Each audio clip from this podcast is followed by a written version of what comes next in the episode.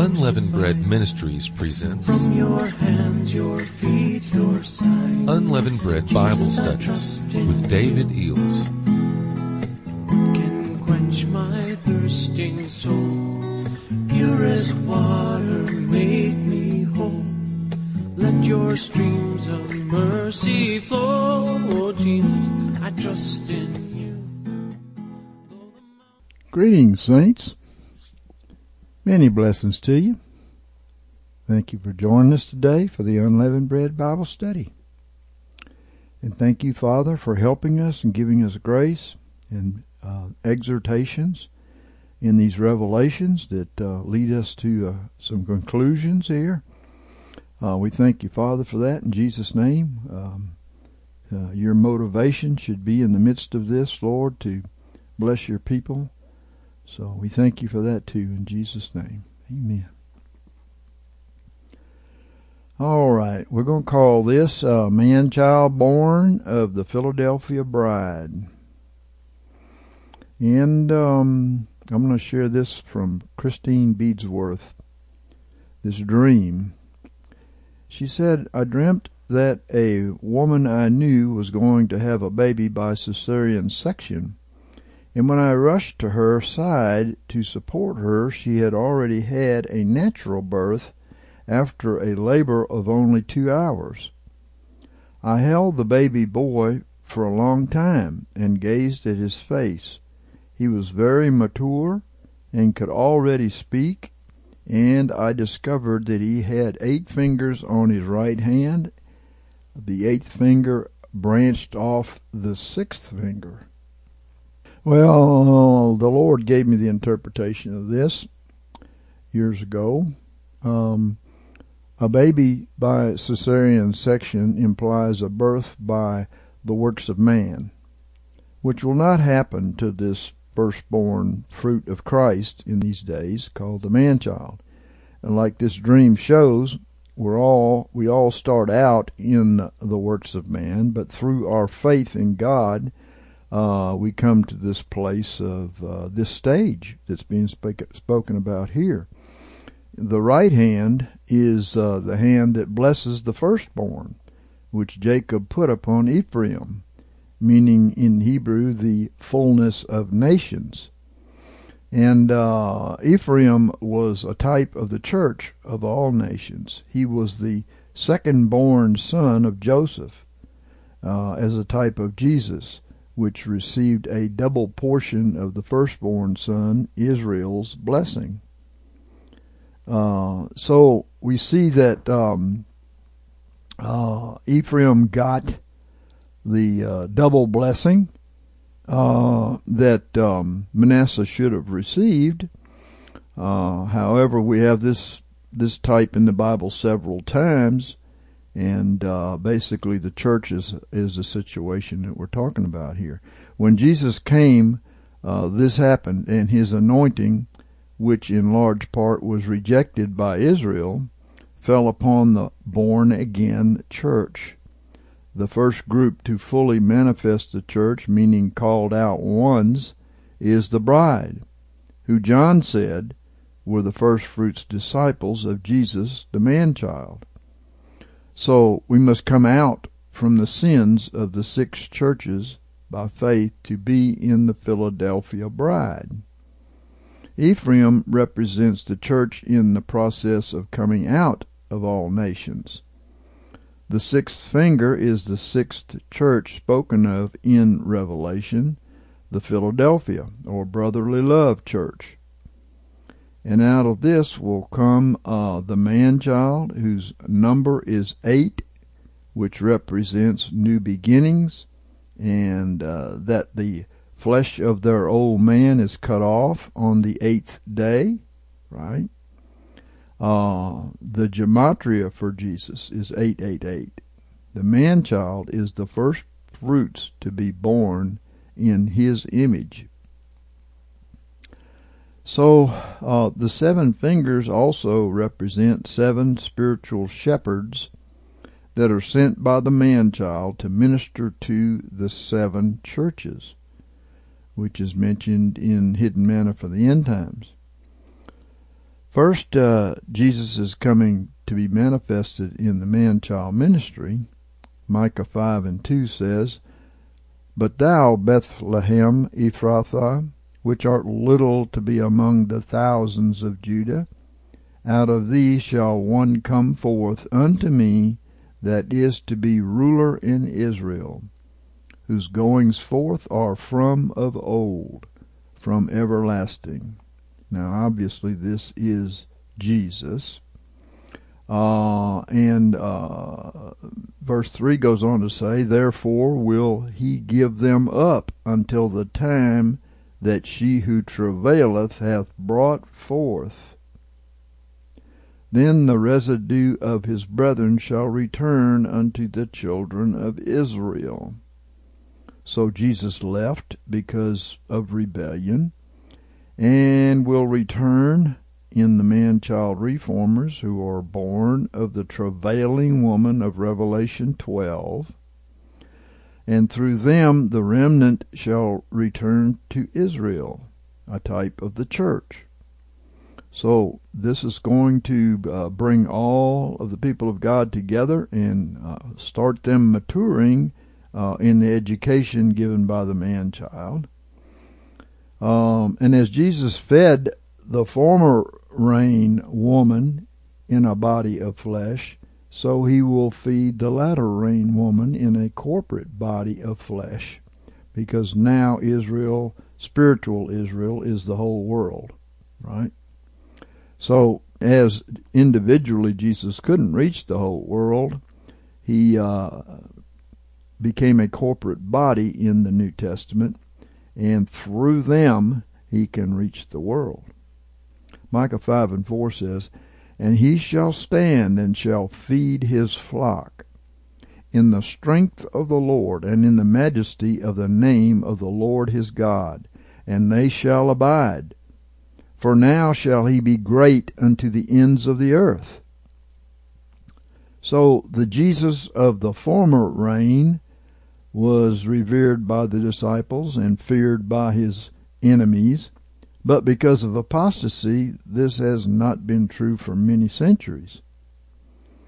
Uh, the man child and the disciples who follow uh, in his steps will restore this, and he shall be great unto the ends of the earth. The man child's teaching will bring uh, peace to the seven churches that are at war with the beast. And uh, this man shall be our peace. When the Assyrians shall come into our land, we've had that parable many times, the attack of the Assyrians, how that they took out the northern ten tribes but could not take out the bride. And, and so we can see the, who conquered them. It was the bride, Jerusalem, that conquered them. Okay? This man shall be our peace when the Assyrian shall come into our land, and shall tread in our palaces. Then shall we raise up against him seven shepherds and eight principal, or princes among, the Hebrew actually says, eight princes among men. Seven shepherds, but eight princes among men. And the corporate body of the man child is this man who brings peace to the corporate woman with uh, his teachings that enable her to resist the beast invasion. And he brings peace because the Prince of Peace is in his heart. That's the eighth princes among men here. Eighth one of the princes among men. So spiritually speaking, we find uh, that the land um, and the palaces that the corporate beast is trying to invade. Uh, 1 Corinthians 3 and 9. For we are God's fellow workers. You are God's husbandry. And the word husbandry here in Greek is tilled land. God's building, another parable being thrown in there. Okay? The palaces, in other words. You know about the church's palaces, right? And we shall see the beast is a corporate spirit from the abyss, Revelation 17 and 8, that inhabits the body of the wicked, and uh, uh, wicked in the church too, by the way. And three, uh, seeks to inhabit the righteous and mark them.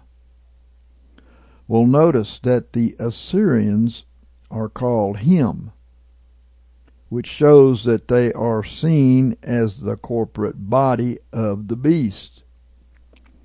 And since the Assyrian beast kingdom passed away over 600 years before Christ, they could not have been connected with Jesus or the man child. Therefore, God, as usual, was using the beast of that day to represent a particular aspect of the end time beast. And as the Assyrian beast did not conquer Jerusalem, so the end time beast will not conquer those spiritually abiding in the New Jerusalem, which is called the bride. The New Jerusalem, of course, is born from above, the Bible says. So that's not Old Jerusalem. It's not born again from above. Mike, uh, Micah 5 and 5 says, Then shall we raise against him seven shepherds and eight princes among men. The man child Jesus raised up twelve apostolic shepherds, primarily to restore those of the twelve tribes of Israel who would listen, actually, um, we can see that in Matthew 10 and 5 and Acts 26 and 7 and James 1 and 1 and 1 Peter 1 and 1. In exact parallel, the corporate man-child will raise up seven corporate apostolic shepherds, primarily to restore the seven churches. The man-child's primary job is to feed the unleavened bread of the Word to disciples in order to manifest Christ in them. And these will be the new leadership of the seven churches in the last three and a half years. So these seven shepherds are not sectarian religious leaders, but one man in Christ, and are inhabited by one Prince of Peace. There's the eighth, right? Jesus hence eight princes among men. We will see that even after the man child Jesus, three and a half year ministry, he promised to be with the shepherds in spirit unto the consummation of the age. Greek is um, Matthew 28 and 20. Hence, eight princes among men. So these princes are sons of the king and have authority over his realm of the seven churches. The seven churches of Revelation are a type um, of seven different types of Christians in the church. Um, Isaiah 4 and 1 says, and seven women, uh, representing the, the church, shall take hold of one man in that day. There it is again. The one man here is Jesus manifested in the man child ministry. And then he will be manifested in the seven shepherds and then in the true church. One of the one of God's uh, solutions to apostasy in the church is uh, new leadership. Obviously, um, a lot of people are pretty. A lot of pastors are pretty proud of their, you know, documents and letters behind their names and so on and so forth. But um, and and they won't receive these things. But the people who have nothing to support, nothing to defend, uh, will receive. Um, Isaiah 1 and 26 says, And I will restore thy judges as at the first, and thy counselors as at the beginning.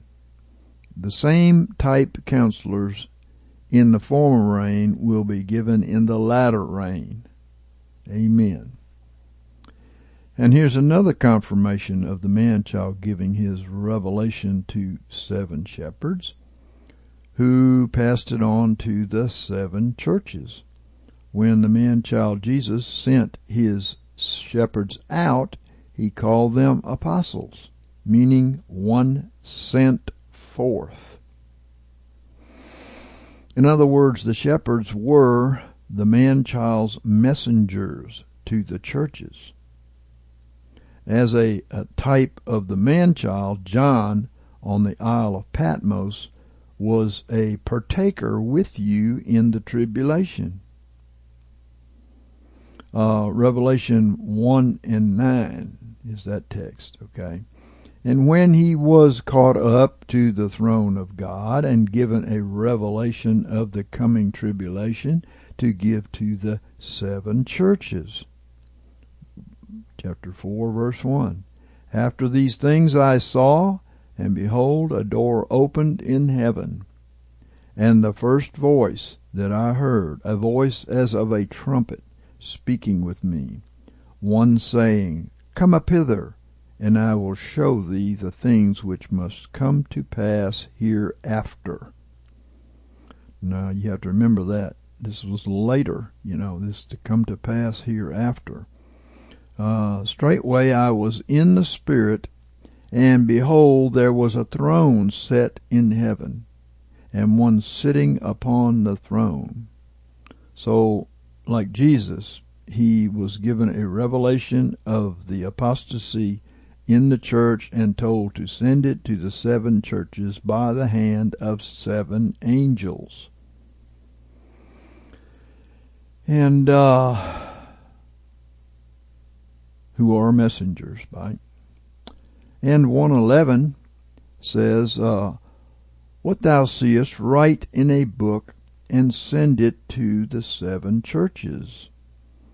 And uh, to the angel of the church in Ephesus, and so with Smyrna, Pergamum, Thyatira, Sardis, uh, Philadelphia, uh, Laodicea, write. Angel in these cases is the Greek word angelos meaning messengers and is also used of ministers in the New Testament Testament for example Luke 4:24 and 27 and 9 and 52 so this is leading us to a very uh, wonderful revelation here the equivalent Hebrew word in the Old Testament is translated messenger when speaking of priests in uh, Malachi 2 and 7. John the Baptist and Jesus in Luke 3 and 1. And since it, it doesn't make sense that John sent revelation by angels, he must have sent it by seven minister messengers to the seven churches. So this is exactly what Jesus did as the man child. He shared his revelation with minister messengers who shared it with the seven churches. Right? So um, here's an example. I believe that is true, and uh, I believe it is witnessed. And uh, we called it the church called brotherly love and uh, this was given to uh, Mark Fritz. Uh, I woke up and this question came to my mind. What church is the church that I'm visiting today? For the second time in relation to Revelation 2. I don't know why I asked this, but the Lord immediately said number three which I discovered to be the church of Pergamos. They were rebuked for the Nicolaitan error of being lords over God's flock and the Balaam error of uh, following idols, like um, a false Jesus, and feeding God's people what I call greasy grace doctrines. And I asked the Lord to show me if I should tell the pastor of this church, and he led me to Acts 8 and 9. Be not afraid, but speak and hold not thy peace. Well, God makes uh, these churches responsible when they get a word from the Lord, and when they disobey, of course, judgment comes. So God does do this, even though they won't listen, He does this. So I left the pastor a letter explaining what I thought the Lord was saying to this Word of Faith church. So many of these lack the crucified life, even though they preach faith. Without the crucified life, it is nothing. So why do things like this continually happen to me? Mark asked, and he said, My wife is tired of me having tough words for churches. She wants us to settle down in a church and find a good youth youth group for our kids. I asked the Lord to show me what I should say to this church if uh, they don't repent. And I believe he said Ezekiel 14.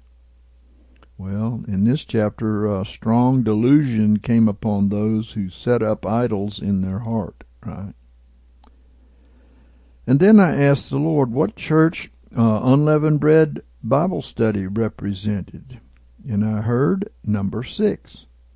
I did not know Philadelphia was the sixth church.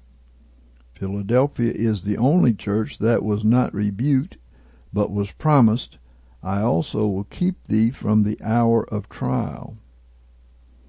Uh, Philadelphia means love of the brethren. Philo, which means love, Adolphus means a brother. And it's interesting that Adelphus means first from the womb. Wow. Uh, A is alpha, first. Uh, Delphus uh, equals the womb. The man child ministry will be the firstborn from the womb of the church, as we already know, right? Revelation 3 and 7 says, And to the angel of the church in Philadelphia write, these things saith he that is holy, he that is true, and he that hath the key of David, he that openeth and none shall shut, and that shutteth and none openeth. In other words, I believe these keys represent the authority to bind and loose. Even though that's given to all of the church, very few can exercise it effectively. Verse 8 I know thy works. Behold, I have set before thee a door opened, which none can shut. So the wicked do try to shut this, but they fail, because it is written in the word that thou hast a little power, and didst keep my word, and didst not deny my name. Amen. If you deny the word, you deny the name, right? Verse 9. Behold, I give of the synagogue of Satan, and that's because they worship Satan, um, uh, but they think he is God. I will give of the synagogue of Satan, of them that say they are Jews, and they are not, but do lie. So uh, they're not circumcised in heart, right? Behold, I will make them to come and worship before thy feet, and to know that I have loved thee, because thou didst keep the word of my patience. I also will keep thee from the hour of trial, that hour which is to come upon the whole world to try them that dwell upon the earth. And uh, James 1 and 3 says, uh, knowing that the proving of your faith worketh patience. And let patience have its perfect work, that you may be perfect and entire, lacking in nothing. So patience in our faith will gain us everything from God, every provision He has given from the cross, right? The kind of faith seen in uh, this Galatians text um, causes us to dwell in heavenly places in Christ. Galatians 2 and 20, I have been crucified with Christ.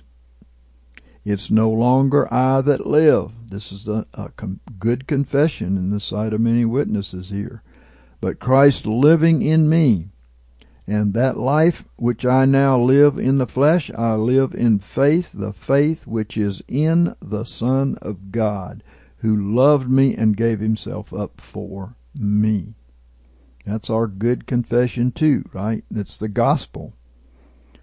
Our text in Revelation 3, uh, 7 through 13 shows that the Philadelphia church will escape the hour of trial that would try them that dwell upon the earth, rather than dwelling in heavenly places in Christ. You see, these are two opposing positions. And many of God's people are dwelling upon the earth where the dragon can crush them, as I received a dream many years ago. Uh, this church represents uh, the bride, who, like the Shulamite in Song of Solomon, the bride in Esther and the bride in Psalm 45 will escape in the king's house on earth. And this is no pre-tribulation rapture, for the bride will raise up the virgins as in all of these cases. Now, God doesn't raise up people to just snatch them out. He raises them up to do a work. We've got the Great Commission to do. When you get in a position to be manifesting Jesus, that's when you're ready to do the Great Commission, right? I believe the words to the churches in Revelations represents the condition of the seven churches. Some have not died to self at all and need a crucifixion. And some had died a little but still have a long way to go the tribulation will perfect those who are willing to go to their cross. Um, in other words, for their crucifixion. Matthew 16 and 24 says, Then said Jesus unto his disciples, If any man would come after me, let him deny himself and take up his cross and follow me. For whosoever would save his life shall lose it, and whosoever shall lose his life for my sake shall find it. That's what we came for, just the same as our Lord Jesus, to lose our life and to find that resurrection life, right? So back to Revelation 3:11, um, I come quickly.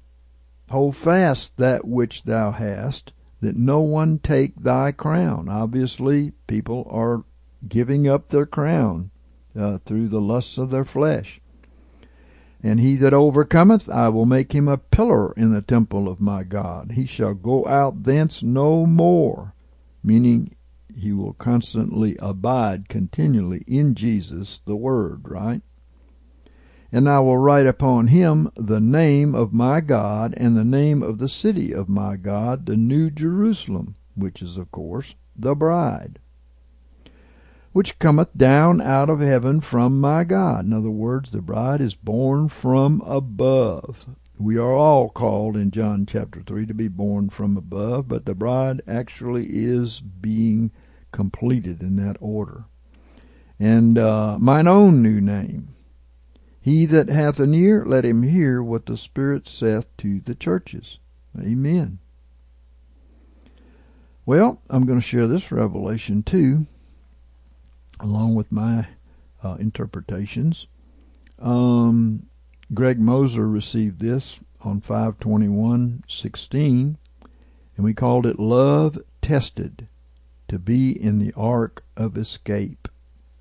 Yes, it will be tested to be to see if you're in the Philadelphia church, you know, that will escape all these things.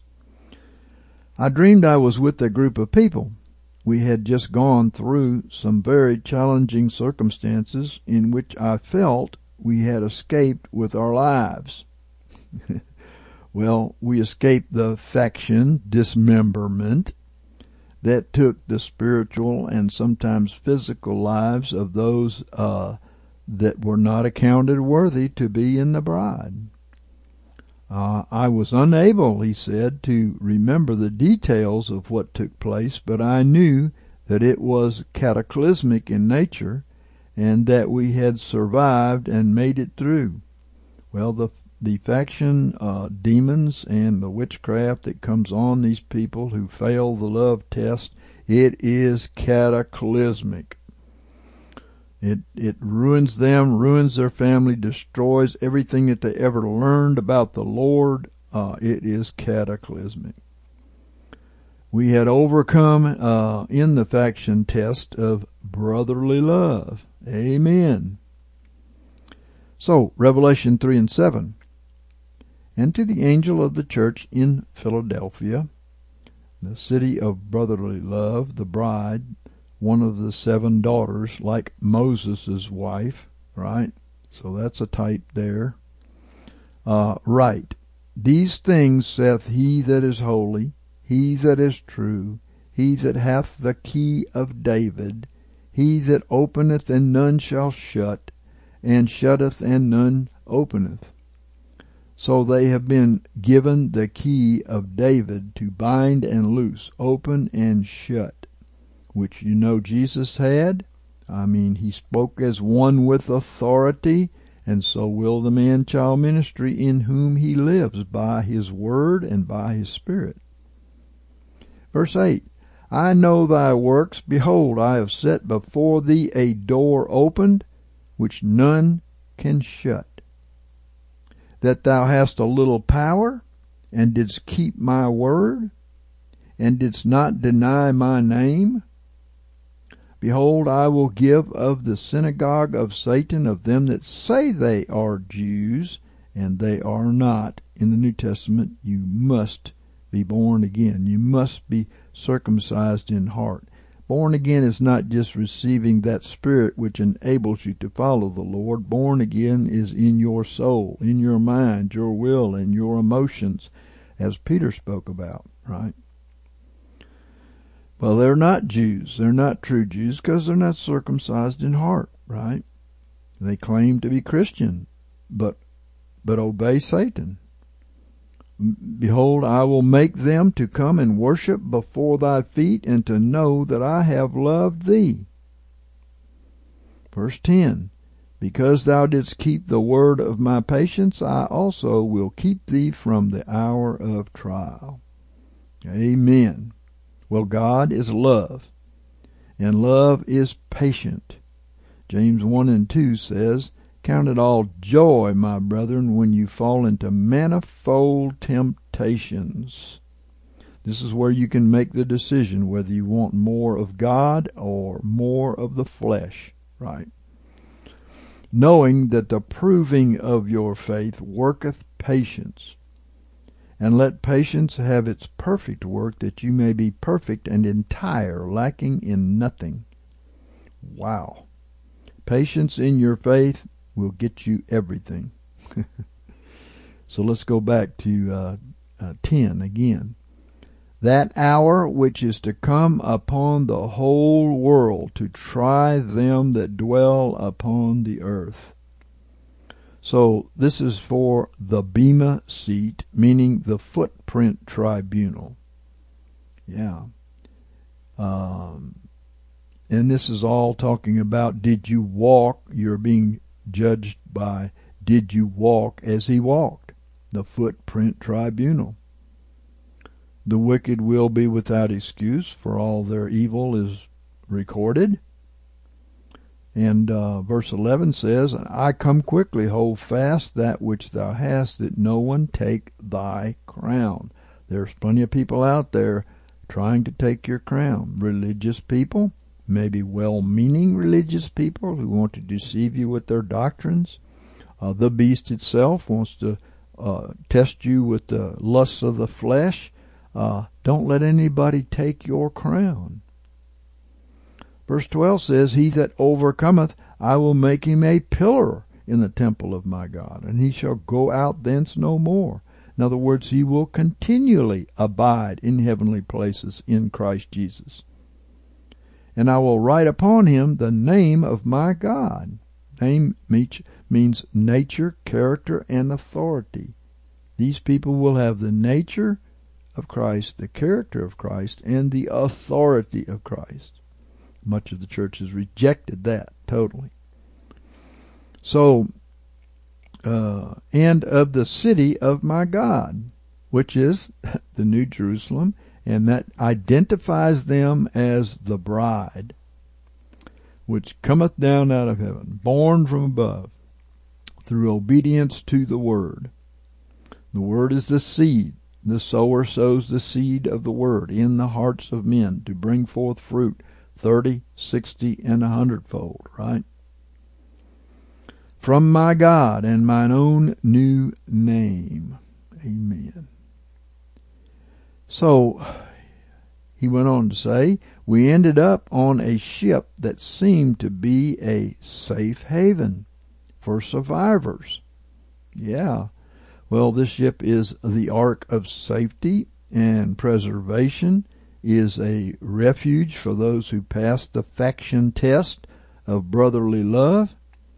And the Lord showed us this refuge through many dreams, visions, prophecies, and scriptures. All on board were grateful to be there. Well, amen. Myself, as well as a woman whom I do not know, were there tending to a group of children, getting them settled in on the ship. Both the spiritual and the physical children of the obedient righteous are favored of the Lord. Proverbs 20 and 7 says, A righteous man that walketh in his integrity, blessed are his children after him. Many destroy their children, sacrificing them to the fire. So Psalm uh, 112 and 2 says, His seed shall be mighty upon the earth. The generation of the upright shall be blessed. There it is. The generation of the upright. Genesis 6 and 18, But I will establish my covenant with thee, and thou shalt come into the ark, thou and thy sons and thy wife and thy sons' wives with thee. Uh, that's um, shows you salvation of the family, right? Seven and one. And the Lord said unto Noah, Come thou and all thy house into the ark, for thee have I seen righteous before me in this generation. Notice, because Noah was found righteous, he told them, Come thou and all thy house into the ark. Wow. So, in 19 and 12, and the men said unto Lot, Hast thou here any besides son in law, and thy sons and thy daughters, and whomsoever thou hast in this city? Bring them out of the place. Well, there it is again. Household salvation. And it is true whether people receive it or not if you make if you don't walk consistently with the Lord, you can lose this. Yes, because you can see this is a promise to the upright. And 1 Corinthians 7 and 14 says, For the unbelieving husband is sanctified in the wife, and the unbelieving wife is sanctified in the brother, else were your children unclean, but now are they holy.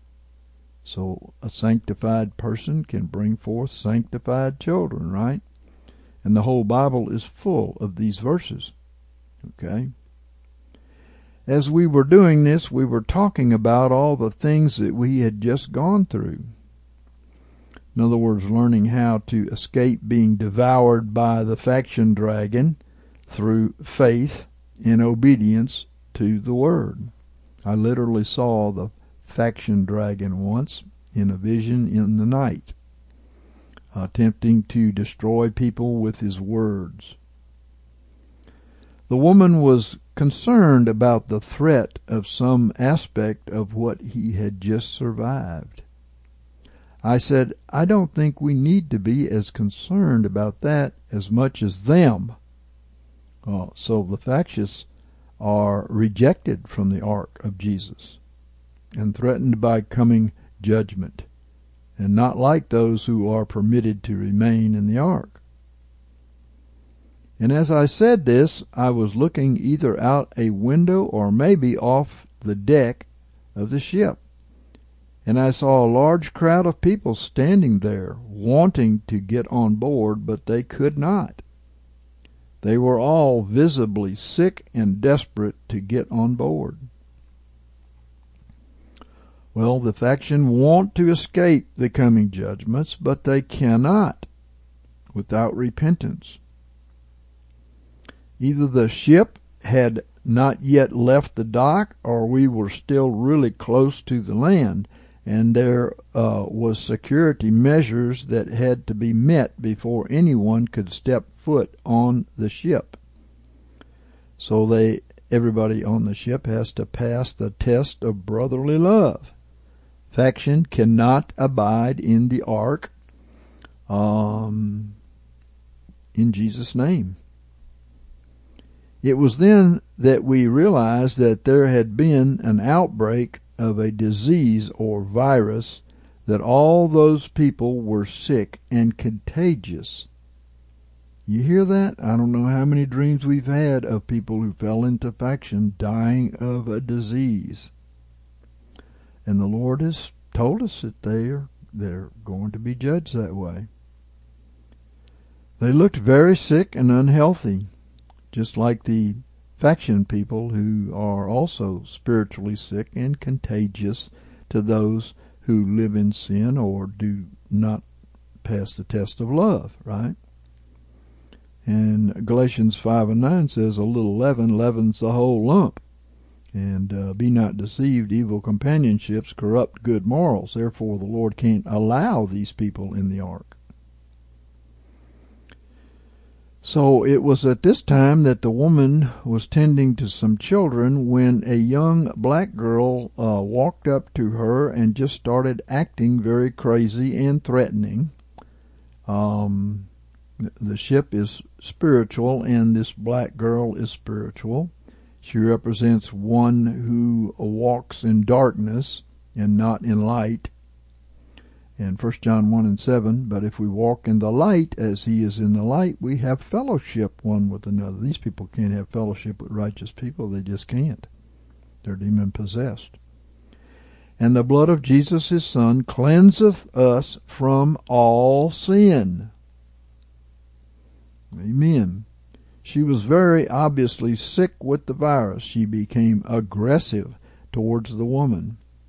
The aggression that they feel is that the demons that infest them want to take out the righteous. So the woman pulled out a can of mace or pepper spray or something and sprayed her in the face. The black girl ran off. We realized that she was sick and had somehow gotten through security and gotten on the ship to evidently test somebody right? so this has happened as a test for those on the ship, but it will be less and less as the infected leave the ship. And they have been doing that, uh, leaving behind a sanctified bride. Because the bride as a whole can't be sanctified as long as these people are among them, right? So God is separating the wheat from the tares. Then the scene changed and I was back in my home in Nebraska where I grew up. Yeah, in his father's house, right? Praise the Lord. Uh, there was a black kitten that got into the house. And this represents that rebellion against the word and darkness uh, that got into Father's house and must be thrown out, right? And Greg went on to say, it was really playful and seemed harmless.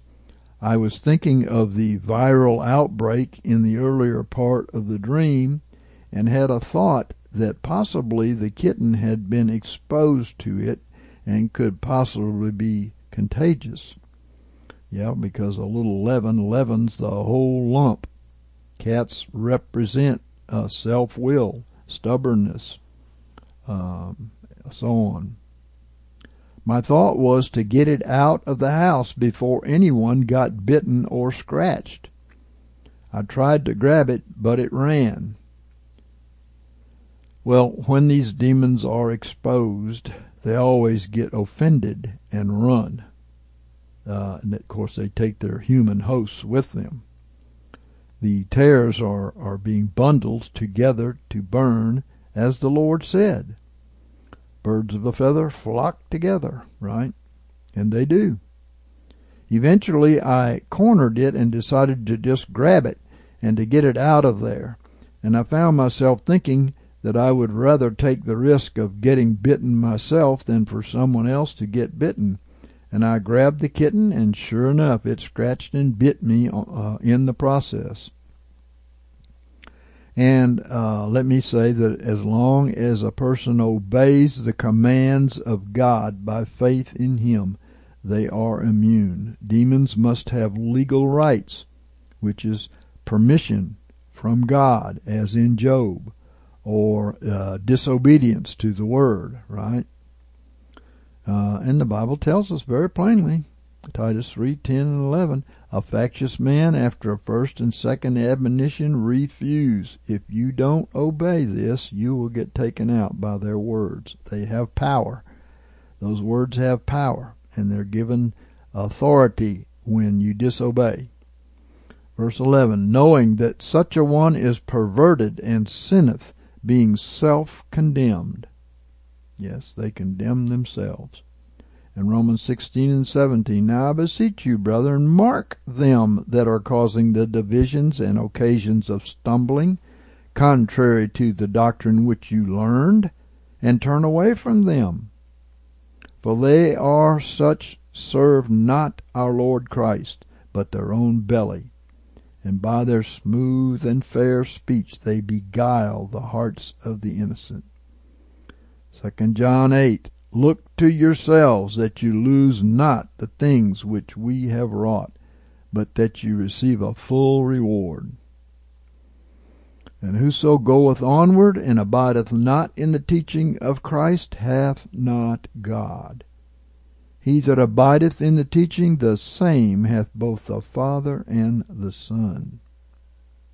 If any one cometh unto you and bringeth not this teaching, Receive him not into your house and give him no greeting. This is, in other words, you just cut them off. You have to do that because it's obedience. For he that giveth him greeting partaketh in his evil works. Notice, if you give him greeting, those works of his will come on you. Uh oh. James 3 and 6 or 3 and 16. For where jealousy and faction are, there is confusion and every vile deed. This is a fact. The most corrupt people on the face of the earth uh, have faction in them. And then Greg said, I woke up. And now I'm going to share Claire Pienaar's Revelation 9, 19, 22. The ark of God is the saints. I dreamed that there was a large wooden ship on very rough seas during a storm, representing the ark of the saints that is above the curses of this world. You know, as Noah's ark was, right? The water represented the curse of death, right? Uh, and we will see this more as we go on. Then I saw how this ship was made. It came together beam by beam from light that I knew to be the light of the saints. Well, this is representing the righteous acts of the saints, which is the lampros garment, uh, the wedding garment, the lampros garment, which means not just white, but glowing as in Revelation 19 speaks of it. And then from the ship David Eells appeared, and also a male lamb. Well, I believe David represents the David man child reformers who have befriended and taken advantage of the example and the sacrifice of Jesus, who is the male lamb. And these are the first fruits which God uses to sanctify the saints in the tribulation period. Amen. So, in the tribulation, uh, the saints first conquer their flesh so that their personal promised land is healed. Uh, our physical life, which came from the dirt, is where the seed of Christ is sown uh, in order to bring forth Christ in you. And this process is to bring forth the fruit, which is the spiritual man. And these are, uh, as those who go into the ark, are God's heavenly land of rest. For Noah in Hebrew means rest. The people in the rest, and that you get there by faith in the promises of God. You cease from worrying, struggling, striving, you enter into rest when you believe the promises of God. So believe them all. As Noah went through the seven days in type, so the righteous will conquer themselves in their own tribulation. And after the tribulation of the last trump, the uh, world itself becomes their physical promised land. For instance, Revelation 11 and 15 says, and the seventh angel sounded, and there followed great voices in heaven. That's the last trump, right? And they said, The kingdom of the world is become the kingdom of our Lord and of his Christ. Wow. Okay. And uh, Matthew 5 and 5 Blessed are the meek, for they shall inherit the earth. So when this world also becomes the saints' kingdom, then they can conquer the enemies in the earthly promised land. The, the wicked will be under their feet in judgment, just as it was with Noah. In um, uh, Malachi 4 and 3 says, And you shall tread down the wicked, for they shall be ashes under the soles of your feet in the day that I make, says the Lord of hosts. Ashes under the soles of your feet. These who have persecuted and criticized and slandered the righteous are going to be ashes under the soles of the feet. The stone which the builders rejected became the head. Mm-hmm. So I asked the Lord for a verse by faith at random and received Psalm 44, 7 and 8. But you have saved us from our enemies, and you have put them to shame and humiliated those who hate us. In God we have boasted all the day long, and we will praise and give thanks to your name forever. In Rion, uh, Claire's husband, said, The ark of God is dwelling in the secret place of the Most High. The secret place is the mystery of Christ in you, the hope of glory, and living that life now by faith in Christ. And it is through this life Christ in the man child David reformers is manifested. And these are uh, spiritual fathers uh, through whom Jesus will bring forth much fruit. You know, Paul said, You have not many fathers. I begat you through the gospel. And even today, uh, Christians who have been Christians for many years are learning more and more about the gospel. It is the good news of what God has done. Amen. And 1 John 1 and 7 says, But if we walk in the light as he is in the light, we have fellowship one with another, and the blood of Jesus his Son cleanses us from all sin. Amen. How awesome, Lord, and um, and how motivating this is. Lord, uh, we so much need your grace every day. We ask you to fill us with the gift of faith we behold in the mirror the Lord, and so we know we have His faith. We have His righteousness. We have His love. We have everything given to us. We just have to choose it as we go. Because we are offered a choice uh, of going forward or going backward. If you keep going forward and backward, you don't bear fruit. If you go forward, you bear fruit. So thank you, Father, for doing this for us. Thank you for blessing us and delivering us from all evil. In Jesus' name. Amen. So, uh, also, Brother Michael is going to follow and um, share uh, with the brethren a good word. We ask you, Lord, to bless him and to bless them in Jesus' name.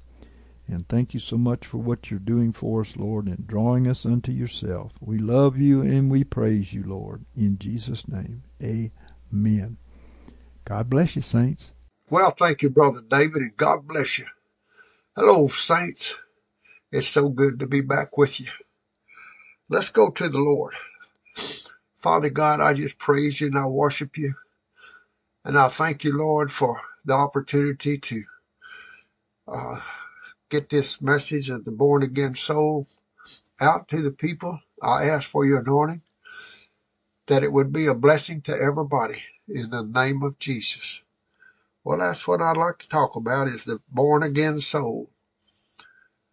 In First John, let's start out with First John chapter 2 verse 29. If you know that he is righteous, you know that everyone also that does righteousness is begotten of him. You see, we are to be born of him. And if you do righteousness, you are born of him. First John 3 and 9 says, Whosoever is begotten of God does no sin because his seed abides in him. And as you probably already know, the seed is the word of God. And it might be read as his word abides in him. And it goes on and says, and he cannot sin because he is begotten of God. Verse 10, in this the children of God are manifest and the children of the devil. And if you'll notice, it's that the children of the devil are also coming into manifestation. And what did Jesus say about the tares sown among the wheat? Matthew 13, 27. And the servants of the householder came and said unto him, Sir, didst thou not sow good seed in thy field? Whence then hath it tares? And he said unto them, An enemy has done this. And the servants said unto him, Wilt thou then that we go and gather them up? But he said, Nay, lest haply while you gather up the tares, you root up the wheat with them. Let both grow together until the harvest. And in the time of the harvest, I will say to the reapers, reapers, gather up first the tares, bind them in bundles to burn them, but gather the wheat into my barn. Folks, a tare bears only very small fruit. It ain't going to pass muster. It's not going to measure up to God's required standard. 1 John 3 and 10 says, In this the children of God are manifest and the children of the devil. Whosoever doeth not righteousness is not of God, neither he that loves not his brother. Love is the most important fruit for us to bear. And the main reason people fall away, the main reason they went out from us is usually because there's no love in them. Instead, they get mad, they get angry, and they're unforgiving.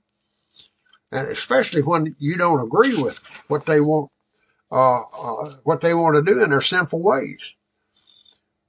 These are people who keep their sins sometimes because they don't know how to get rid of, them, but usually they're just too proud to do it.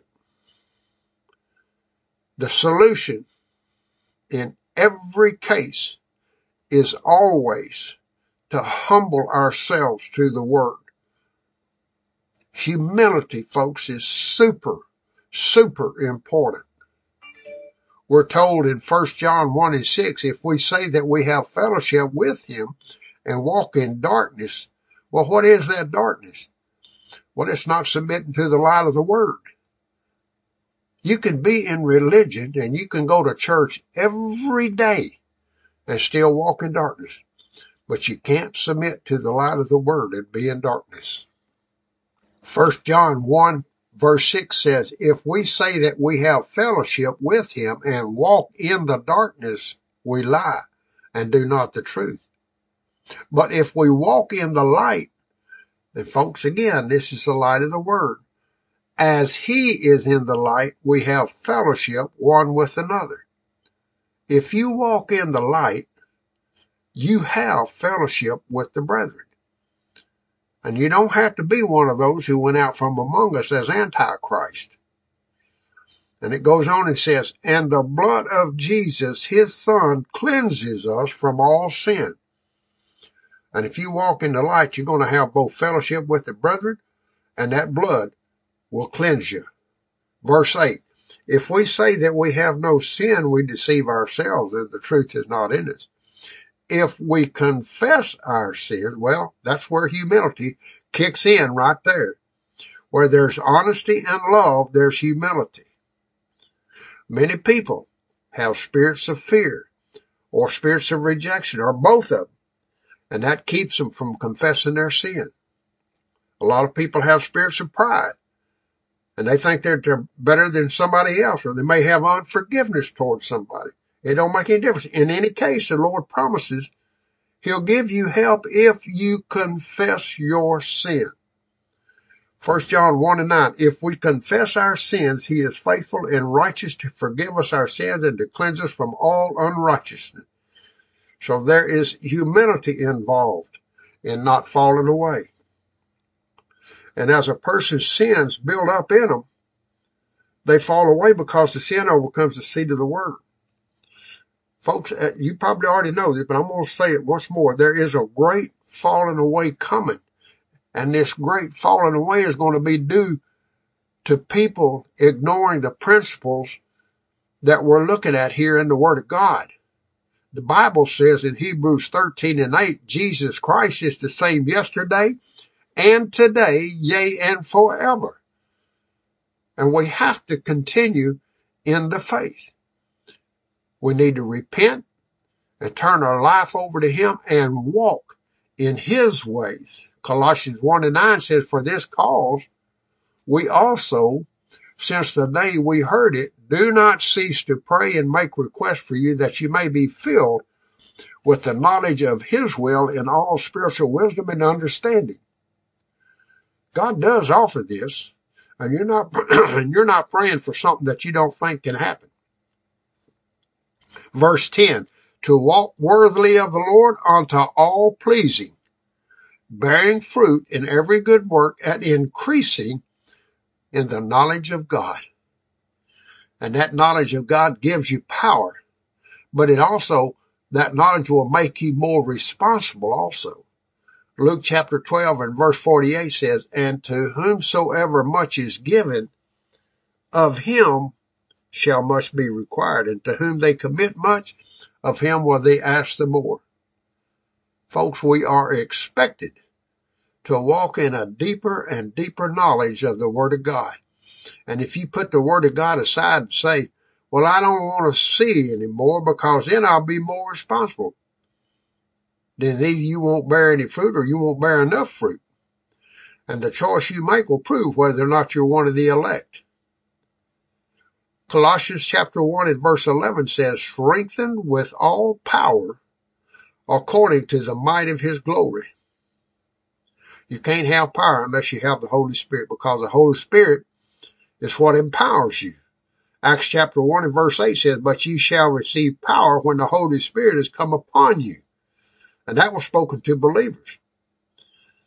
How, many of you had people tell you, well, we get the Holy Spirit when we get saved? I know you don't because you need to read the book of Acts. Colossians 1 and 11 says, strengthened with all power according to the might of his glory unto all patience and long suffering with joy. All of these wonderful gifts he's talking about are being offered to us through this prayer right here. giving, verse 12, giving thanks unto the Father who made us able, it says meet, but it means able, to be partakers of the inheritance of the saints in light, who delivered us out of the power of darkness. You don't have to obey the devil and you don't have to obey sin because God's already delivered you through your faith in these verses we're talking about right here. And it goes on and says, and translated us into the kingdom of the Son of His love, in whom we have our redemption, the forgiveness of our sins, who is the image of the invisible God, the firstborn of all creation. Praise God. And then skip over to verse 18. And he is the head of the body, the church, who is the beginning, the firstborn from the dead, that in all things he might have the preeminence. For it was the good pleasure of the Father that in him should all the fullness dwell. And that word fullness there just means the divinity. It doesn't mean the Father, Son, and the Holy Spirit. Verse 20. And through him to reconcile all unto himself. It says things. It should be in parentheses because as you know, in the numerics, you don't use it unless it's uh, absolutely necessary. And through him to reconcile all unto himself. He's reconciling all of his people. And that word translated there as reconcile is that Greek word apokatallasso, which means to exchange completely. And the Lord is able to exchange completely. But first you have to know what it is that Jesus has to give you. Well, the Bible says in 1 John 4 17, herein is love made perfect with us that we may have boldness in the day of judgment because as he is, even so are we in this world. Everything he has, he has given to you at the cross. But there is an exchange that has to be made because your sins are put upon that cross and his righteousness is given to you. And this exchange is being carried out as you walk by faith. It's being carried out as you see by faith what belongs to you, which are the blessings and what doesn't belong to you, which is the sin, the corruption, the curse, and on and on. Colossians 1.19 says, for it was the good pleasure of the Father to reconcile all unto himself. Verse 20, having made peace through the blood of his cross, through him, I say, whether things upon the earth or things in the heavens. Now again, the word things is not there in the original. Verse 21, and you being in time past alienated and enemies in your mind and that's speaking of the unrenewed mind, the normal natural mind that you inherited from your parents and your environment. Your natural enemy is the enemy of God. Only the renewed mind of Christ is at total peace with God. But you can't renew your mind unless you put this word in your heart. Colossians 1.21, and you being in time past alienated and enemies in your mind in your evil works, yet now hath he reconciled. He exchanged you completely.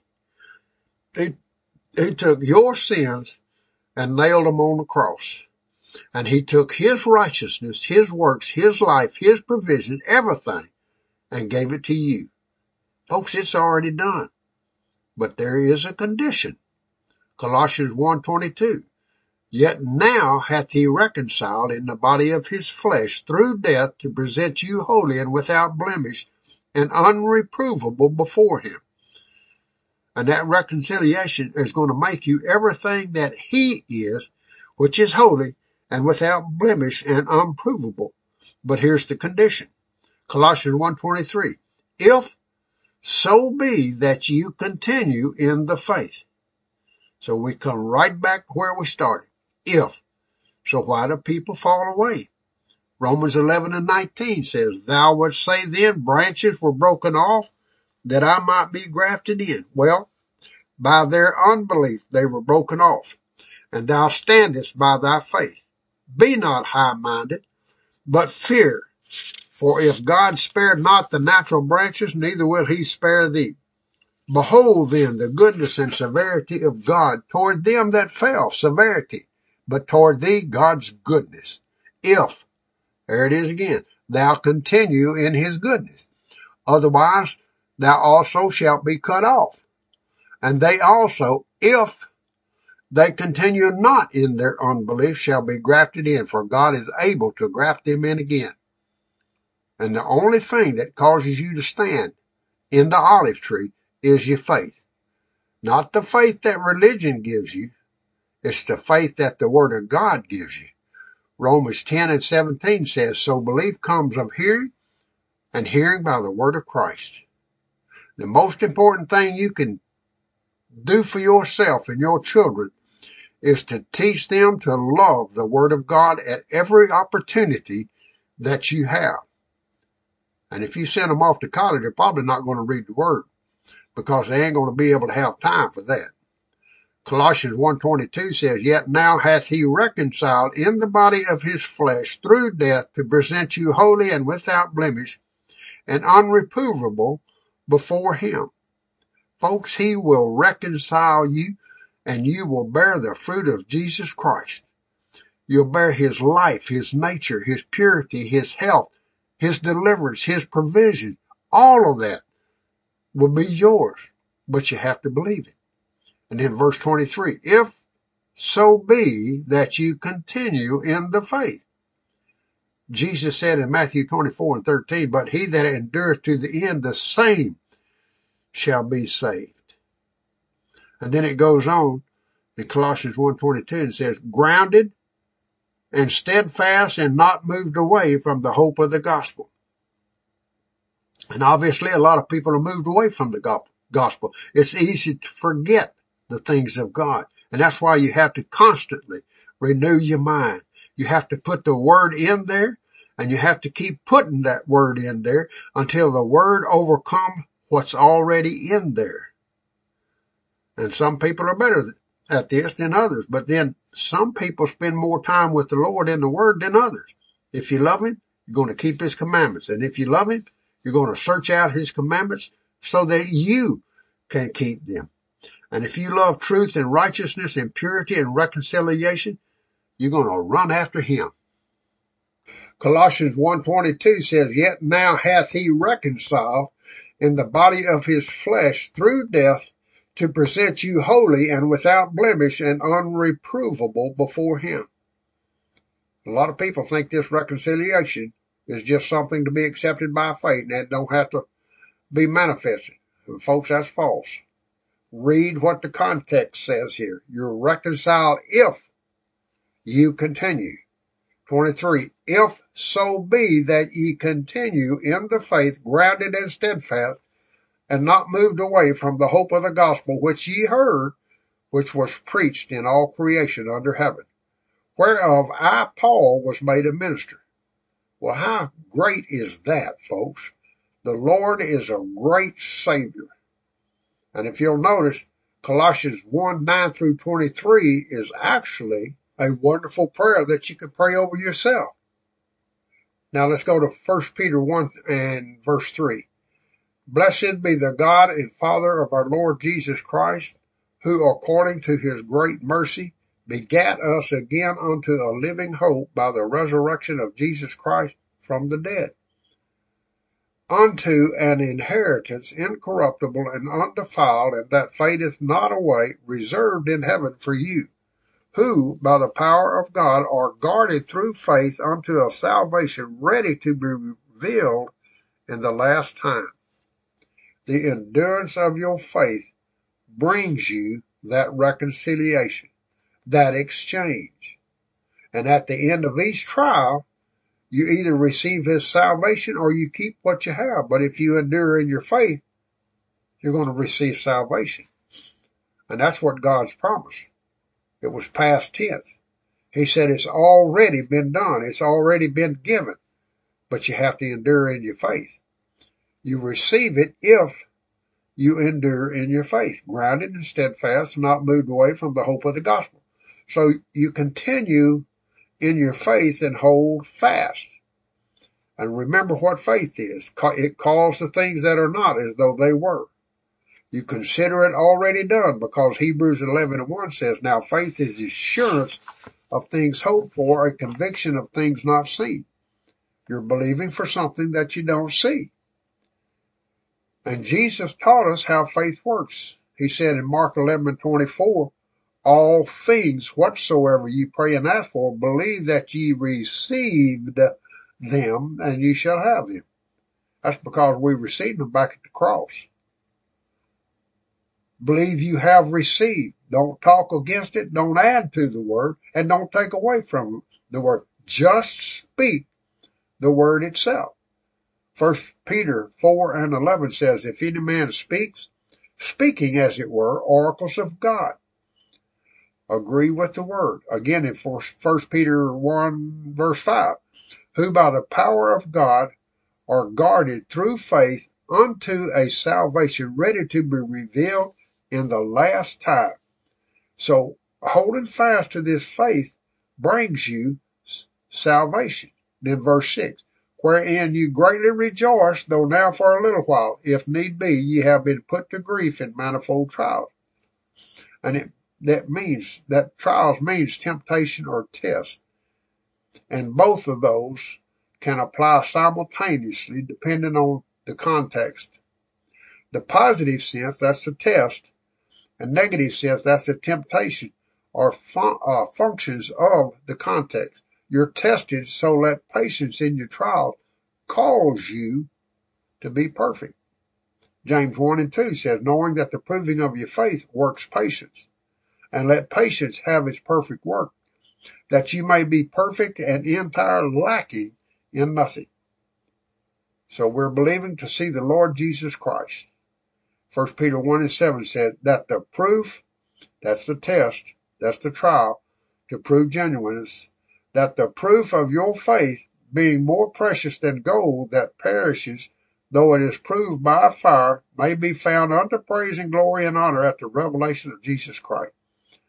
And folks, that's speaking about the revealing or the manifestation of Jesus Christ in you. And in verse 8, whom not having seen ye love, on whom, though now ye see him not, yet believing ye rejoice greatly with joy unspeakable and full of glory. Yeah, we're believing to see the Lord Jesus Christ in the mirror. And then we're believing to see him in the sky. Second Corinthians 3 and 18. But we all with unveiled face, beholding as in a mirror the glory of the Lord, are transformed into the same image from glory to glory, even as from the Lord the Spirit. And of course, he's coming back to pick the fruit of those who have the works of the kingdom. First Peter 1 and 9 said, receiving the end of your faith, even the salvation of your souls. When you first get saved, that's only the salvation of your spirit. Your soul is your mind, your will, and your emotions. The salvation of your soul comes if you walk by faith and therefore your spirit is manifested in your soul. Otherwise, your flesh will be manifested in your soul, and that's called in Jude 1 and 12, twice dead, plucked up by the roots. So you endure in your faith to receive the end of your faith, which is the manifestation. First Peter 1 and 10 says, concerning which salvation the prophets sought and searched diligently, who prophesied of the grace that should come unto you, searching what time or what manner of time the Spirit of Christ which was in them did point unto when it testified beforehand the sufferings of Christ and the glories that should follow him. Well, amen. Praise God. Now, let's go back to what Peter said in 1 Peter 1, 1 and uh, verse 3. Blessed be the God and Father of our Lord Jesus Christ, who according to his great mercy begat, and that means to begat again, and it's a combination of ana, which means up again, and gennao, which means give birth. In other words, born again or born from on high. Then it goes on and says, us again unto a living hope, We were born again unto a living hope. And when we were first born again, it was our spirit that was born again. The soul is born again in a different manner, as we'll see here later. First Peter 1 and 3 says, Blessed be the God and Father of our Lord Jesus Christ, who according to his great mercy begat us again unto a living hope by the resurrection of Jesus Christ from the dead. And it was a living hope because when he was resurrected, we were resurrected. However, that's by faith. And as we exercise faith in that promise, we receive the manifestation if we continue on in the faith. First Peter 1 and 5 says, Who by the power of God are guarded through faith unto a salvation ready to be revealed in the last time. So you're guarded through your faith until you come to the salvation. You have to continue in the faith, just like we studied already. A person who doesn't continue in the faith doesn't get what they believe for. Because Jesus said in Mark 11 and 24, all things whatsoever you pray and ask for, believe that you received them and you shall have them. Matthew 10 22 said, He that endures to the end, the same shall be saved. If you don't endure to the end, you ain't going to be saved. You have to endure in your faith to the end, knowing that your faith is going to be tested. First Peter 1 and 6 says, Wherein you greatly rejoice, though now for a little while, if need be, ye have been put to grief in manifold trials. And we already know that this means various temptations. You're going to be tempted, aren't you? Your faith is going to be tested, and you have to hold fast the confession of your hope that it waver not. And if you do that, you'll come to verse 9, which says this in 1 Peter 1 and 9 receiving the end of your faith, even the salvation of your souls. So the beginning of your faith is that born again experience in verse 3 where you receive a born again spirit. The end of your faith is the born again soul. Now, obviously, what's been put into your spirit has to go into your soul, which is your mind, will, and emotion. And that's where you bear the fruit. You're not the good seed put into the ground until you have that initial born again experience of a born again spirit. Then you're the good seed and then you have to bear fruit. Because when the harvest comes, he's coming to pick the fruit. And some people don't endure to the end in order to bear fruit in their soul. And that's why the falling away happens. The falling away happens because most people don't think that they have to bear fruit. Which is even the salvation of your souls, glory to God. So with that in mind, we can continue here. 1 Peter 121. Who, through him, are believers in God that raised him from the dead and gave him glory, so that your faith and hope might be in God. 22. Seeing ye have purified your souls in your obedience to the truth. Well, who was Peter talking to? Well, if we back up to the beginning of this letter, you'll find he was speaking only to true believers. First Peter 1 and 1 says, Peter, an apostle of Jesus Christ, to the elect who are sojourners of the dispersion. He wasn't he wasn't speaking to those who were just called, but he was speaking to the elect because the elect are the ones who always bear the fruit of Jesus. Matthew 22 and 14 says, For many are called, but few are chosen. And that chosen in the Greek means select by implication and a favorite. So you might be called, and you may have had a born again spirit, but will you have a born again soul? Will you go on to bear fruit in your mind, your will, and your emotions? And this is how you make a calling and election sure. Seeing you have purified your soul means that you have to see the end from the beginning. You have to walk by faith. You have to believe it was done at the cross. And that's what you see in your spirit. You see it already as done. It is finished, folks. Hebrews 10 and 14, for by one offering he hath perfected forever them that are sanctified. 1 Peter 1 22 seeing ye have purified your souls in your obedience to the truth. Listen, if you don't want to fall away, you have to be obeying the truth. And for you to obey the truth, you have to search for it, don't you? You search for wisdom just as you would gold. It's even more important than gold. It's more valuable than gold. And it goes on and says, unto unfeigned love. Like I said before, the most important thing is love. And a lot of people prove that they don't have love. And of course, they are in danger of falling away.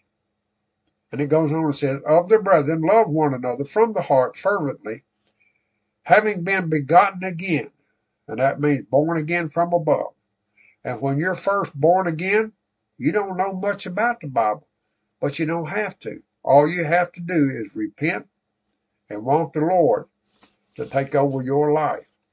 That word repent means change your mind and believe the first message that you have of the gospel. And that's all you have to do. But after that, as you search for the truth and obey the truth, you will have fruit in your soul. In other words, you'll be renewing your mind with the mind of Christ. And that will enable you to bear fruit by your faith in what you understand. And God will give you the power when you believe what you read. Listen, some of you listening to me right now might go to churches and might not get enough word to overcome anything you've already been indoctrinated with. You need to get this on your own by searching out the truth. God's people will love the truth. All of the elect will love the truth, and they'll love him enough to obey it. 1 Peter 1.22, seeing ye have purified your souls in your obedience to the truth unto unfeigned love of the brethren. Love one another from the heart fervently, having been begotten again, not of a corruptible seed, but of incorruptible, through the word of God which lives and abides. What's the incorruptible seed? That's the word of God. And again, when you first come to the Lord, you don't know the word of God. But that's the second part of being born again. And that is to born again in the soul, not of uncorrupt, not of corruptible seed, but of incorruptible through the Word of God. So you do have to seek the truth, and you do have to obey the truth. You can obey the truth because you believe that you were united with Him in the death, burial, and resurrection, and that your sins were taken away. Romans 6 and 5 said, For if we have become united with Him in the likeness of His death, we shall also we shall be also in the likeness of his resurrection Verse 6 Knowing this, that our old man was crucified with him, that the body of sin might be done away, that so we should no longer be in bondage to sin. For he that hath died is justified from sin. You can obey the truth because you believe the gospel that you were made free from sin. Romans 6.22, but now being made free from sin, and become servants to God, ye have your fruit unto sanctification and the end eternal life. And as you exercise your faith in that, folks, sin won't have power over you because you believe it's already been conquered.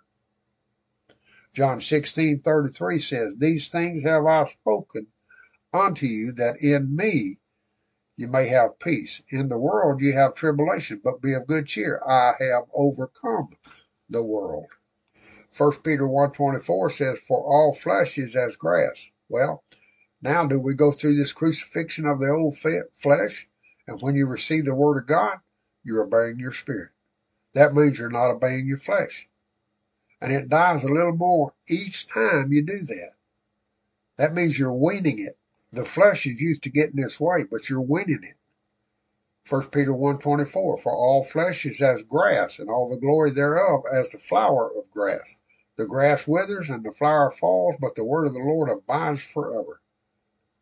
This word which you put in your heart is eternal life. The word of the Lord abides forever. It is eternal. The grass or flesh is temporary, but this is eternal. We become the word we become the Word made flesh. And that's what it says in Colossians 1.27, Christ in you, the hope of glory.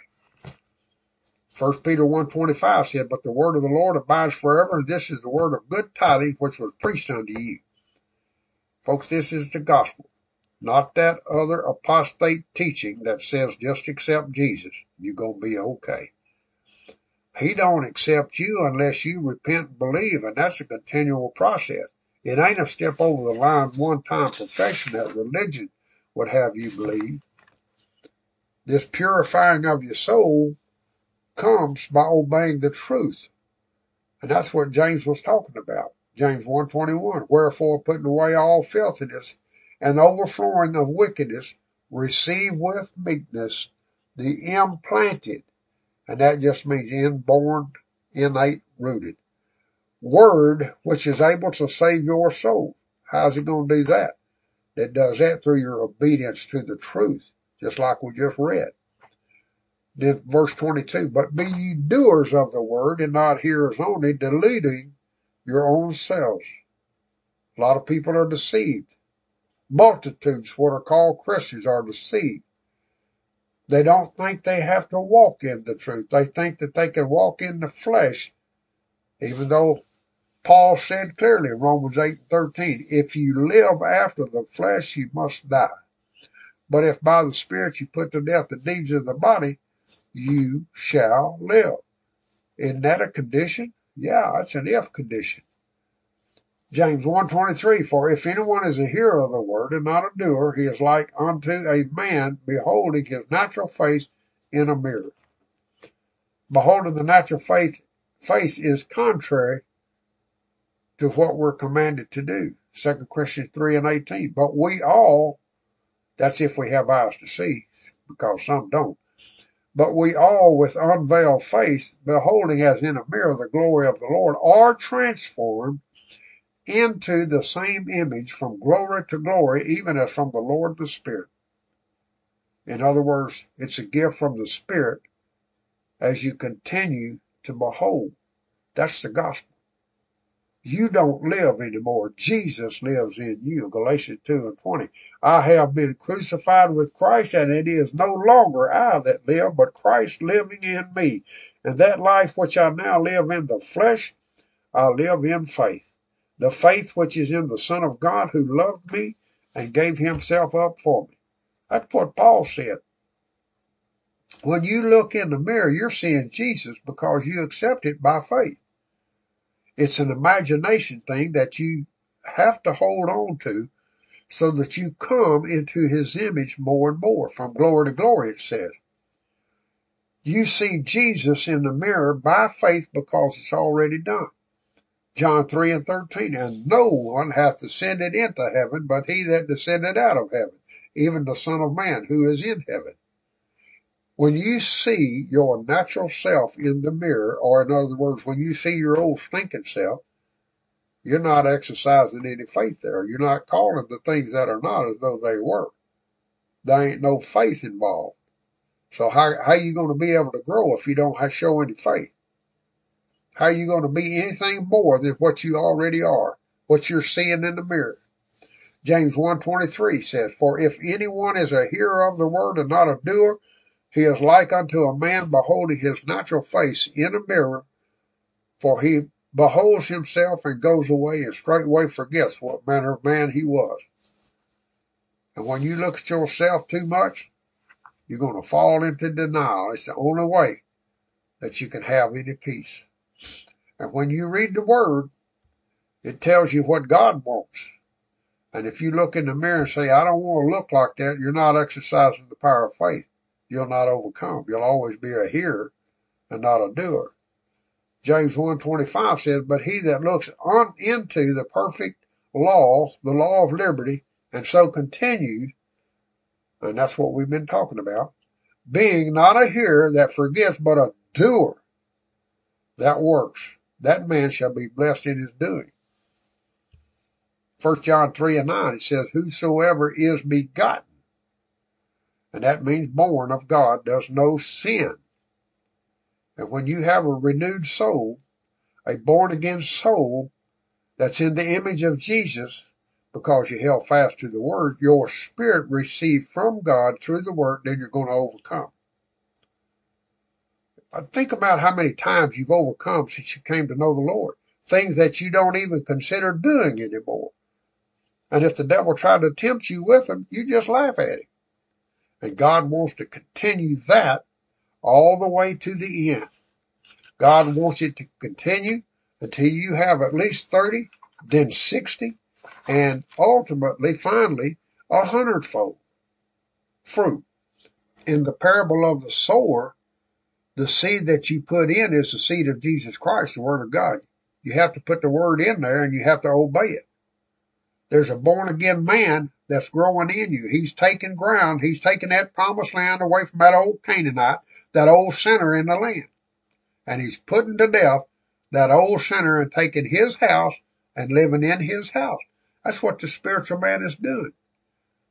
and if you're hearing and obeying the word of God, you're conquering this land. The problem was that when the Israelites were going into their land, they forgot faith. They forgot what God said. Joshua and Caleb didn't forget. They kept reminding them, but they wouldn't listen. And so the Israelites died in their wilderness.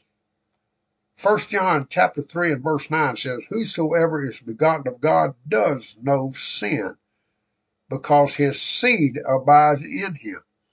And that, there it is again, the seed is the word of God. But know that after you receive the initial born again experience, you're going to be tested.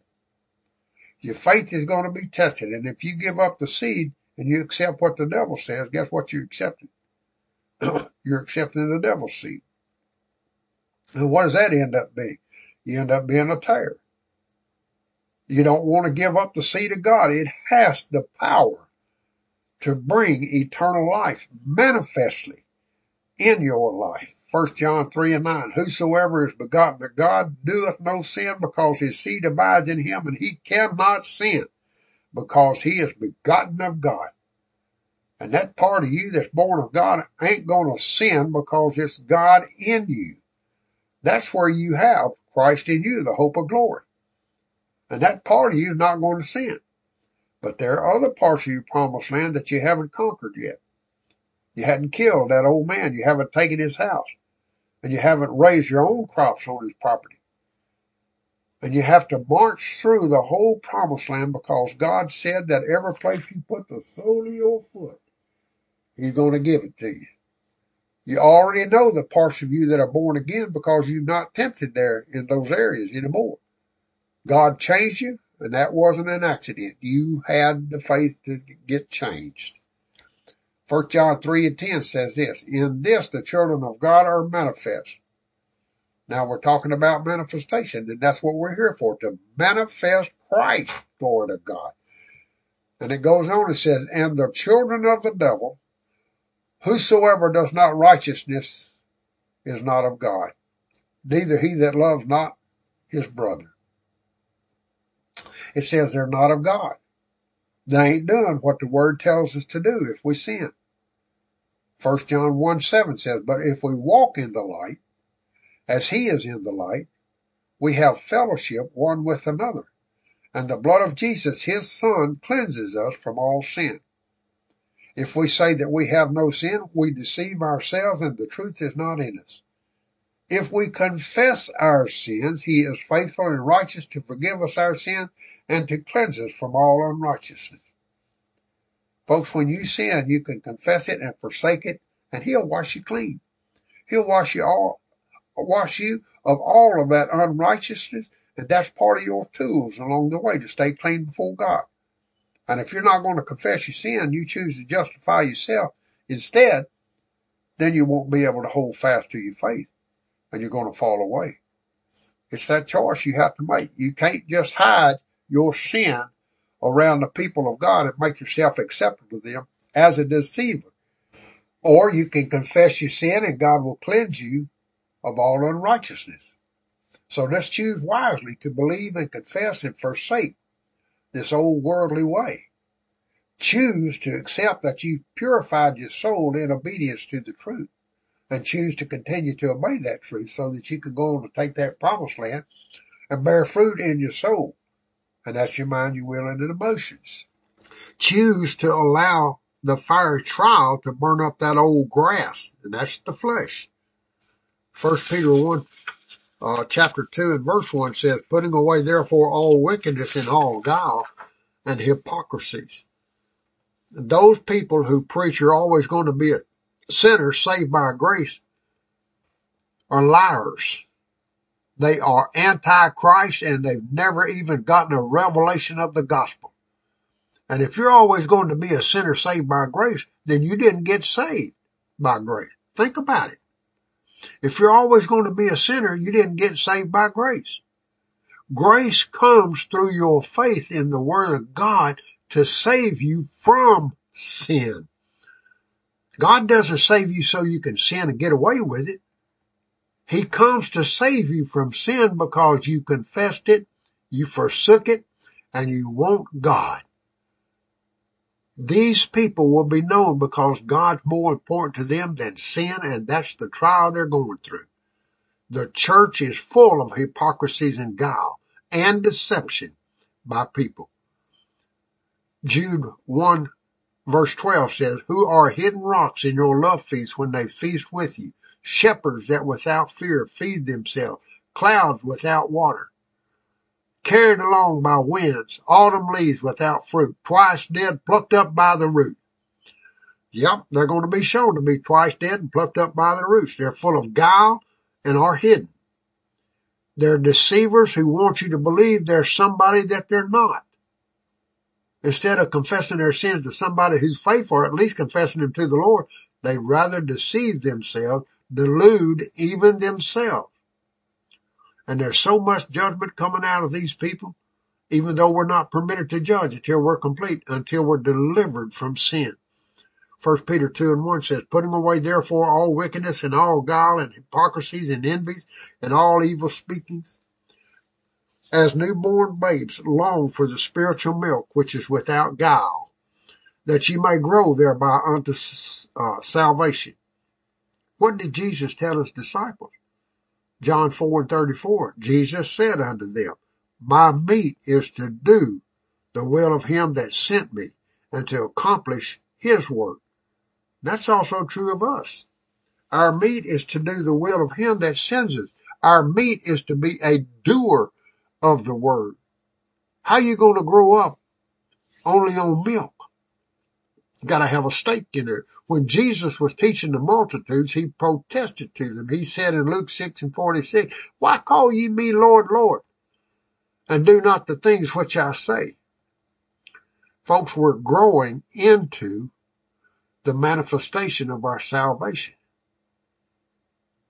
The manifestation is what you're looking for when you go out into the field to pick the fruit.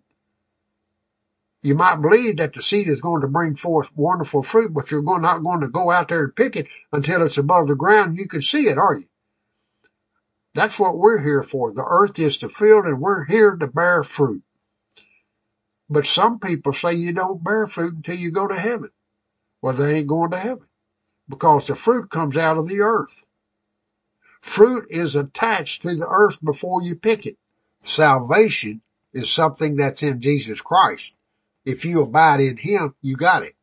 If you don't abide in Him, you don't have it. It ain't something magic that happens to you when you first accepted Jesus. The test comes after that to find out if you're just called or whether you're called and chosen. First Peter 2 and 3 said, if ye have tasted that the Lord is gracious unto whom coming a living stone rejected indeed of men, Listen, if you don't want to be rejected of men, you're going to do what it takes to make them happy. But it's more important to make God happy because he has eternal life for you. And he goes on and says, but with God, elect, precious, ye also as living stones are built up a spiritual house to be a holy priesthood to offer up spiritual sacrifices. When the priests offered sacrifice, what did they offer? They offered the flesh, burnt flesh. And going on says, acceptable to God through Jesus Christ. When you're in the fiery trial, you're making a decision. Do you want more of Jesus or do you want more of the flesh? If you obey the flesh, you get more of the flesh. If you obey Jesus, the flesh is crucified because it doesn't get what it wants. It's on the altar of fire and it's burnt up. And this is how you get more of Jesus and bear more fruit. In the trial, which he said you're going to go through, you decide to obey the word even though you can feel the old flesh drawing on you and the devil beyond that. He's got his rope around the old flesh. He's pulling against you. You can feel it every time you're tested or tempted to do something other than what to obey the word of God. That word puts you on your cross. And if you don't obey it, you're not on the cross. And if you don't take up your cross and follow Jesus, you're not his disciple. And that means a learner and a follower, of course. First Peter 2 and 6 says, because it is contained in scriptures, behold, I lay in Zion a chief cornerstone, elect and precious. And he that believes on him shall not be put to shame. How can you prove that you believe on him? The Bible says in James 2.26, even so faith apart from works is dead. And if you believe you got faith, you're going to act on your faith. But there's a lot of people out there who's going to be put to shame. Verse 7, For you therefore that believe is the preciousness, but for such as disbelieve, and it's going to be proven in the midst of the trial whether or not you believe the stone which the builders rejected. And you might claim, I never rejected Jesus, but if you don't obey him in the midst of the trial, then you ain't believing him. You've rejected the stone which the builders rejected, just like those early people did, and you're shamed right there. You're rejected. First Peter 2 and 7 says, For you therefore that believe is the preciousness. But for such as disbelieve, the stone which the builders rejected, the same was made the head of the corner. Verse 8. And a stone of stumbling and a rock of offense, for they stumble at the word, being disobedient, whereunto also they were appointed.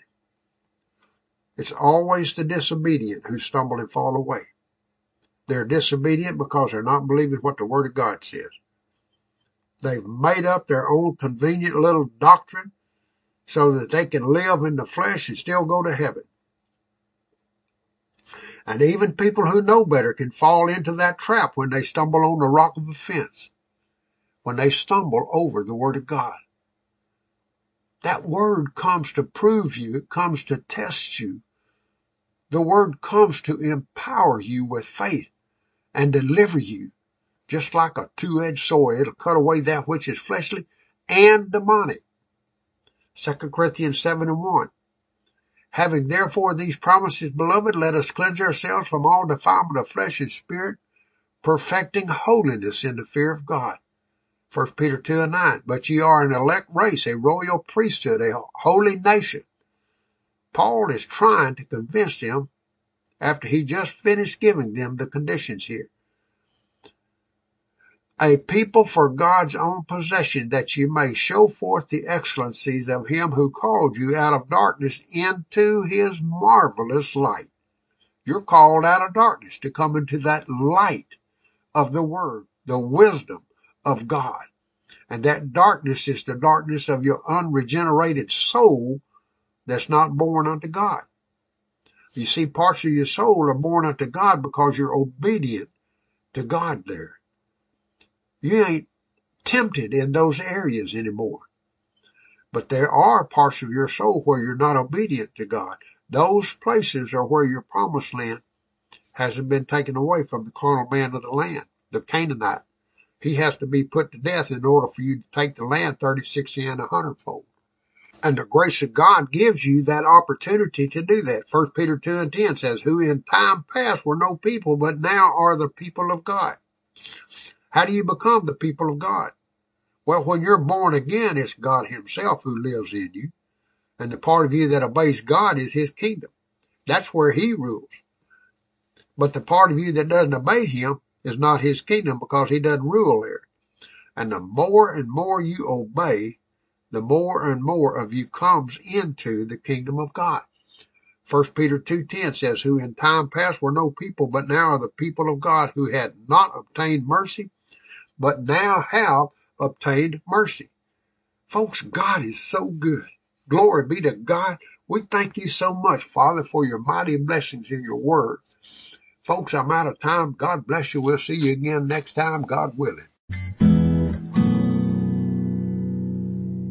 For information, materials, and to contribute, go to unleavenedbreadministries.org. Contributions only may be addressed to David Eells, Post Office Box 231616, Montgomery, Alabama 36123. can quench my thirsting soul. Purest water make me whole. Let your streams of mercy flow. Oh Jesus, I trust in you. Though the mountains fall into the sea, though the rivers rise, I still believe. Oh, your mercy stands and your word is true. Oh, Jesus, I trust in you.